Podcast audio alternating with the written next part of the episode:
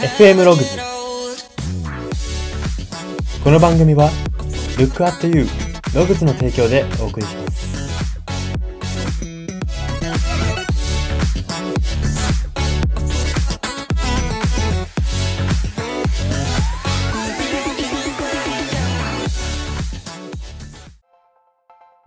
どうも。卓上の日めくりカレンダーそこにメッセージを書くとかなり威力があるなっていう風に最近感じている人材エージェント Y です。この番組は生きる自己啓発書と呼ばれる Y があなたの人生観、キャリア観にさやかな変化を日々与えていこうという番組です。これは取り入れたいと思うものがあったら取り入れる、そんな感覚で聞いていただければと思います。さて、今回は人間分析センターのコーナーです。今回特集するテーマがですね、プレゼンの場でリラックスしている人の特徴です。はい。まあ、プレゼント、えーわかりやすく代表として書いたんですけれども、まあ、こう、大勢の前で喋るとか、えー誰かに何かをこうプレゼンする、うん説得する、営業する、あまあ、そういったものに全て通ずることですね。こういったプレゼンの場でリラックスしている人っていうのは、えーどういう、えー特徴があるのかというふうに、えーテーマを今回定めまして特集していきたいと思います。はい。最初にポイントが大きく3つあります。1つ目です。自分が必ず言いたいことに集中しているということです。はい。えープレゼンの場っていうのはですね、伝えたいこととか目的というものは付き物ですけれども、それに関する言葉に人一倍、えーこういった人は集中していると言えるんですね。まあ、言いたいことは何、言いたいことって何なのかっていうとですね、まあ、これは本当に色々あります。例えばですけれども、じゃあ、えー安いウォーターサーバーを販売したいです、営業ですって思った時にですね、絶対に安さ、え他社比較、他社と比較した上での値段の安さは伝えようとか思ってたりだとか、えー、なんて言うんでしょうか。うん。美味しい水を飲むとこんだけ人生変わりますよ、みたいな、こう、キャッチコピー的な自分で準備していったものだとか、本当にその具体的なものから抽象的なものまで何で、何でもです。何でもあるんですけれど、幅広くあるんですけれども、まあ、どれでもいいんですが、自分が必ずこれは言いたいってことをもう準備してそこに集中してるんですね。その言葉をどこのタイミングで召喚するか、ここにすごくこだわってるんですね。で、これはさらに言うと、プレゼンという作業そのものに集中しているとも言えるんですね。はい。もうプレゼンをですね、自分うまくいくかな、どう見られるかなじゃないんですよ。もう作業としてできるかと。なんて言うんでしょう。パフォーマンスじゃないんですよね。プレゼンを。プレゼンをパフォーマンスと捉える人は緊張するんです。ですけれども、プレゼンは作業だと。もう、なんて言うんでしょう。うん A, B, C, D, E, F, G って書いてくださいって言って書いてるようなもんですね。で書くときに緊張しないじゃないですか。まあ、なんかテストとかだったらわかんないですけども、A, B, C, D, E, F, G 書くわけじゃないですか。書いてくださいって言われたときに、この A の左側の棒がちょっとずれてたらどうしよう。それでなんか注意されたらどうしようって言わないじゃないですか。で、これなんでかっていうと、作業だからなんですよ。作業って意識があるからなんですよ。でも、その指にみんなが集中して、今から綺麗な字をこの人が書きますよって言ったら緊張するじゃないですか。それなんでかっていうとパフォーマンスになってから、なってしまってるからなんですね。なので、えー意識として、パフォーマンスではなく、作業としてプレゼンを捉えた上でそれに集中しているということが言えます。はい。では、ポイント二つ目です。自分にあまり矢印が向いていないということです。はい。えー自分に、自分の生み出す言葉、えーと、それに対する受け手の対応に矢印がより向いているとも言えるんですね。はい。こういうか、こういった方っていうのはですね、自分という一個人をですね、そ、それと、えー自分という一個人と自分の言葉、えーこれを別の生き物かのように捉えている方も、えー多いと言えるんですね。はい。それはどういうことかと言いますと、まあ自分という、まあなんて言うんでしょう、素みたいな感じですね。えーまあ普段のプライベートな姿、えーこれと言葉は別だと。やっぱり人間、こう、整合性を保ちたい、えーくなってしまう生き物ですから、うん、例えばですけれども、普段ダラダラして、こう、ダラダラしてというか、じゃあ例えば、えー仕事がなくて、家で、こう、引きこも、引きこもっていたというか、ニートとかしてたとしましょう。していたとして、突然プレゼンの場に立ってですね、この言葉は別の生き物だからって思ってもですね、やっぱり、いやでも自分ニートしてきたしできるかなとか、そのニートを関連づけてしまうんですね。えー本番は本番で全く別問題、切り離して考えるべきなのに、やっぱ考えてしまうんですよね。人間整合性を取ろうとしてしまう、う人間の脳は整合性を取ろうとしてしまいますから。ですけれども、えーこういった方っていうのはですね、まあ、そのニートでも切り替えられる人とまでは言わないですけれども、まあ、その一個人と言葉は別だよね。プライベートで何してても仕事は仕事だよね。と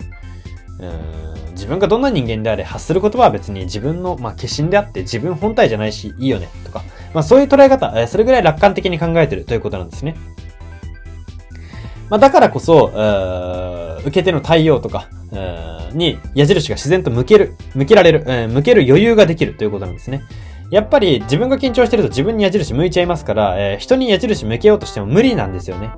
なので、えー、もう別の生き物でやってるぐらいの、えー、割り切りが、えー、こういったプレゼン得意な方、リラックスしてる方っていうのはできているというふうに言えます。はい。では最後3点目です。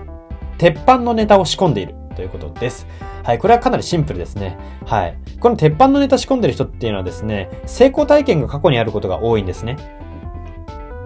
例えばですけれども、うん、じゃあ、例えばですよ、えー、昨今話題になっている、まあ、昨今もう話題じゃないんですかねわかんないですけれども、えー、一時期こう、ローランドさんっていうホストの方が話題だったじゃないですか。で、あの方の名言として、俺か俺以外かっていう名言がありましたよね。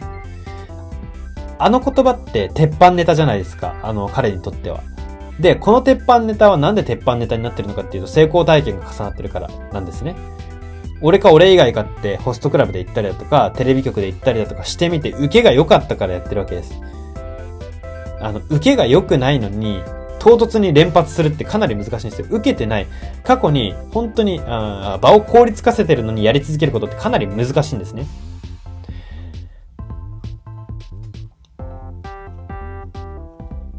なのでですね、まあ、こっから言えることっていうのは、うん、まあ、成功体験、成功体験をまず自覚することが大前提としては大事なんですけれども、まあ、成功体験から鉄板ネタを作ること、これが大事だということなんですね。で、まあ、成功体験自分足りないなと思うんだったらもう、しょうがないです。突っ込んで、えー、えー、なんて言うんでしょうか、場を冷やす覚悟で、えー、突っ込み続けること。それしかもう本当に、あの、直し方っていうのはないので、はい。まあ、これが、やっぱ人間プライドまあ少なからずあるから生きてるわけで、プライドありますからなかなかできないんですよね。このプライドを捨てられ、捨ててですね、まあ、鉄板ネタを作るために当たって砕ける精神で最初にやっていくからですね、道は開けていくわけですね。で、これ言葉の話で例えたんですけれども、夢とか仕事でも言えると思います。夢とか仕事で、最初の頃に、こう、こけるの覚悟で、もう、ああ、こう、なんて言うんでしょうか。荒削りながらも走り続けた人って、結果的に大人で偉い役職についていたりだとか、まあ、すごい結果を残していたりだとか、するわけですよね。はい。あの、若い頃から何一つ苦労もしないで、まあ、大変だったことなんて特にないなっていう人が上にいることってほぼないんですよね。苦労話の一つや二つ必ず出てくるわけですよ、上に立ってる人っていうのは。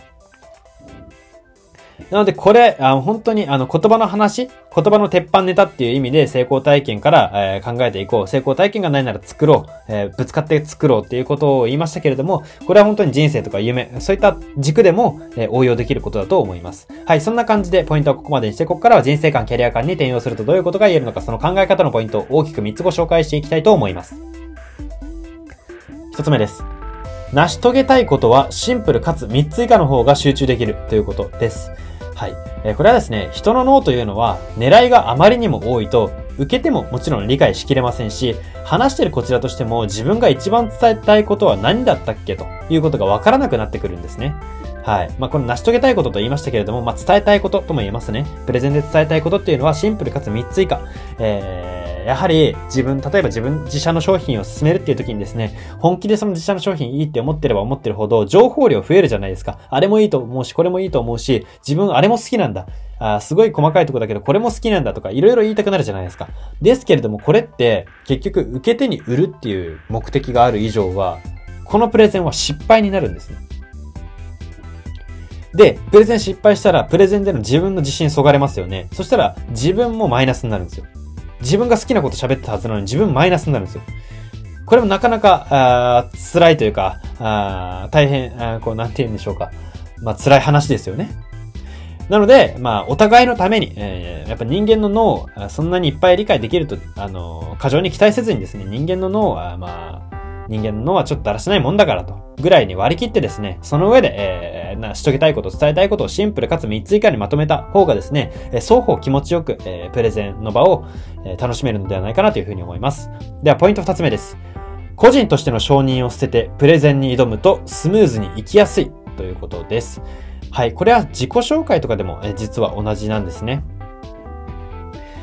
うん、承認を捨ててプレゼンに挑む。えー、っていうのはどういうことかっていうと、わかりやすく言いますと、自分のことを作り物のようなイメージで扱うということですね。はい。まあ、まあ、なりきりみたいな感じにも似てるかもしれないんですけども、まあ、なりきりでも緊張することってありますから、やっぱ最初とか慣れないと、自分は明らかなりきって無理してるなとか思っちゃいますから、なのでですね、まあ、なりきりでもいいんですけれども、この自分のことを作り物のようなイメージで扱うと。うん、自分の心は操り、えー、操り人形を操ってる側だと。で、自分の口、表情は操り人形の方。心で操るんですよ。顔と、喋り方と、表情と。ちょっと抽象的な、えー、例えというか、えー、具体的じゃなくて分かりにくい例えだったかもしれませんけれども、まあ、心で自分を操ると。うんそれぐらいの意識ですね。まあ、この体は作り物、うん、ただの箱でしかない、表現のための箱でしかなくて、表現したいのは心の方だと。心が表現したがっていて、その心が表現するための道具として体があるだけぐらいの、そういった意識でいるとですね、まあちょっとそういった意識でいるとっていうのは難しいかもしれないんですけれども、まあプレゼンっていうのは、えー、スムーズにいきやすいですし、まあ、下手な緊張とかも、えー、減るのではないかなというふうに思います。はい。では最後3点目です。プロには型があるということです。はい。これはですね、私が個人的に最近強く意識していることでもあるんですけれども、あの、やはりプロ、うん、プロいろんな業界プロいますよね。スポーツ選手とか、まあ、アイドルプロデューサーとか、芸能人、起業家、えー、俳優、俳優は芸能人ですね。まあ、いろいろといるわけじゃないですか。こう、プロ、プロフェッショナルっていうのは。で、こういう方々を見るとですね、やっぱり若い頃とかっていうのは特にすごいな、スーパースターだな、才能あったんだらいいな、憧れるなって思うわけじゃないですか。ですけれども彼らはですね、最初から何かこう、0から1を生み出してスーパースターになったのかというとそうではなくてですね、ず、あの、もともと存在する方の中から自分がやってみたい方をやってみたんですね。で、そっから徐々に自分の形に変えていったということなんですね。まあこれ、茶道の、あの、用語で、手張りなんかも言われます、とも言われますけれども、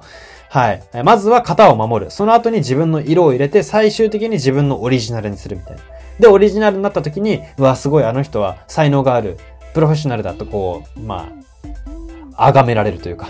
まあまあそういうことになるわけですよね。ですから、この過程っていうのは、どんなス今スーパースターってこう、チヤホヤされてる人も同じなんですね。例えばですけれども、じゃあ、そうですね。えー、じゃあ、安室奈美恵さんで例えましょう。安室奈美恵さんっていうのは、えー、まあ、日本を代表する歌姫とこう表現されてですね、えー、ちやほやされていたわけですけれども、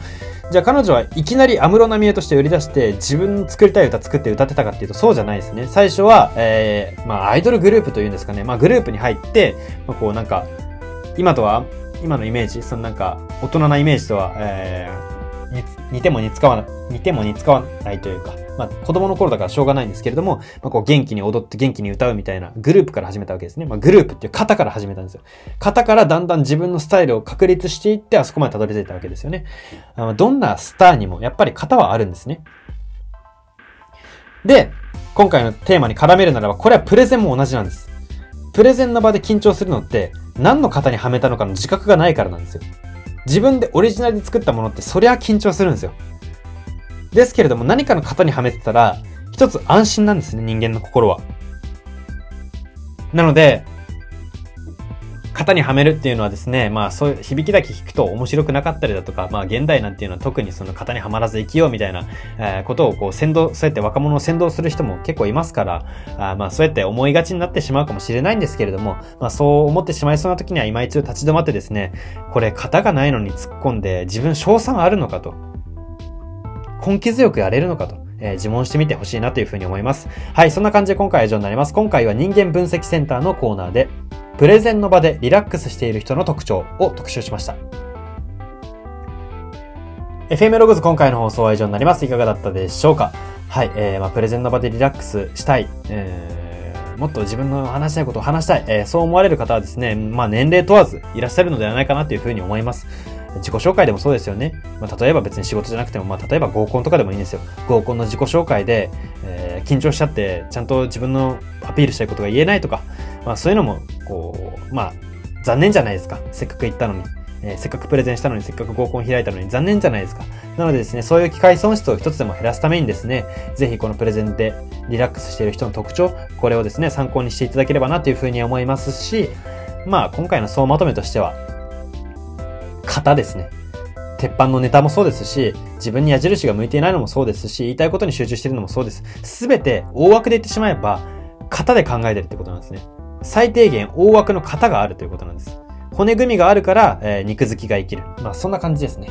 はい。なので、えー、何かこうプレゼンだとか、えー、何か誰かを説得したりだとか、自分を表現したいという時にはですね、えー、まあオリジナルを求める気持ちはわかりますけれども、まずは、えー、最初ならばなおさら、えー、型にはめてみて、やってみてほしいなというふうに思います。はい。そんな感じで今回は以上になります。ここまでのお相手は、バイでした。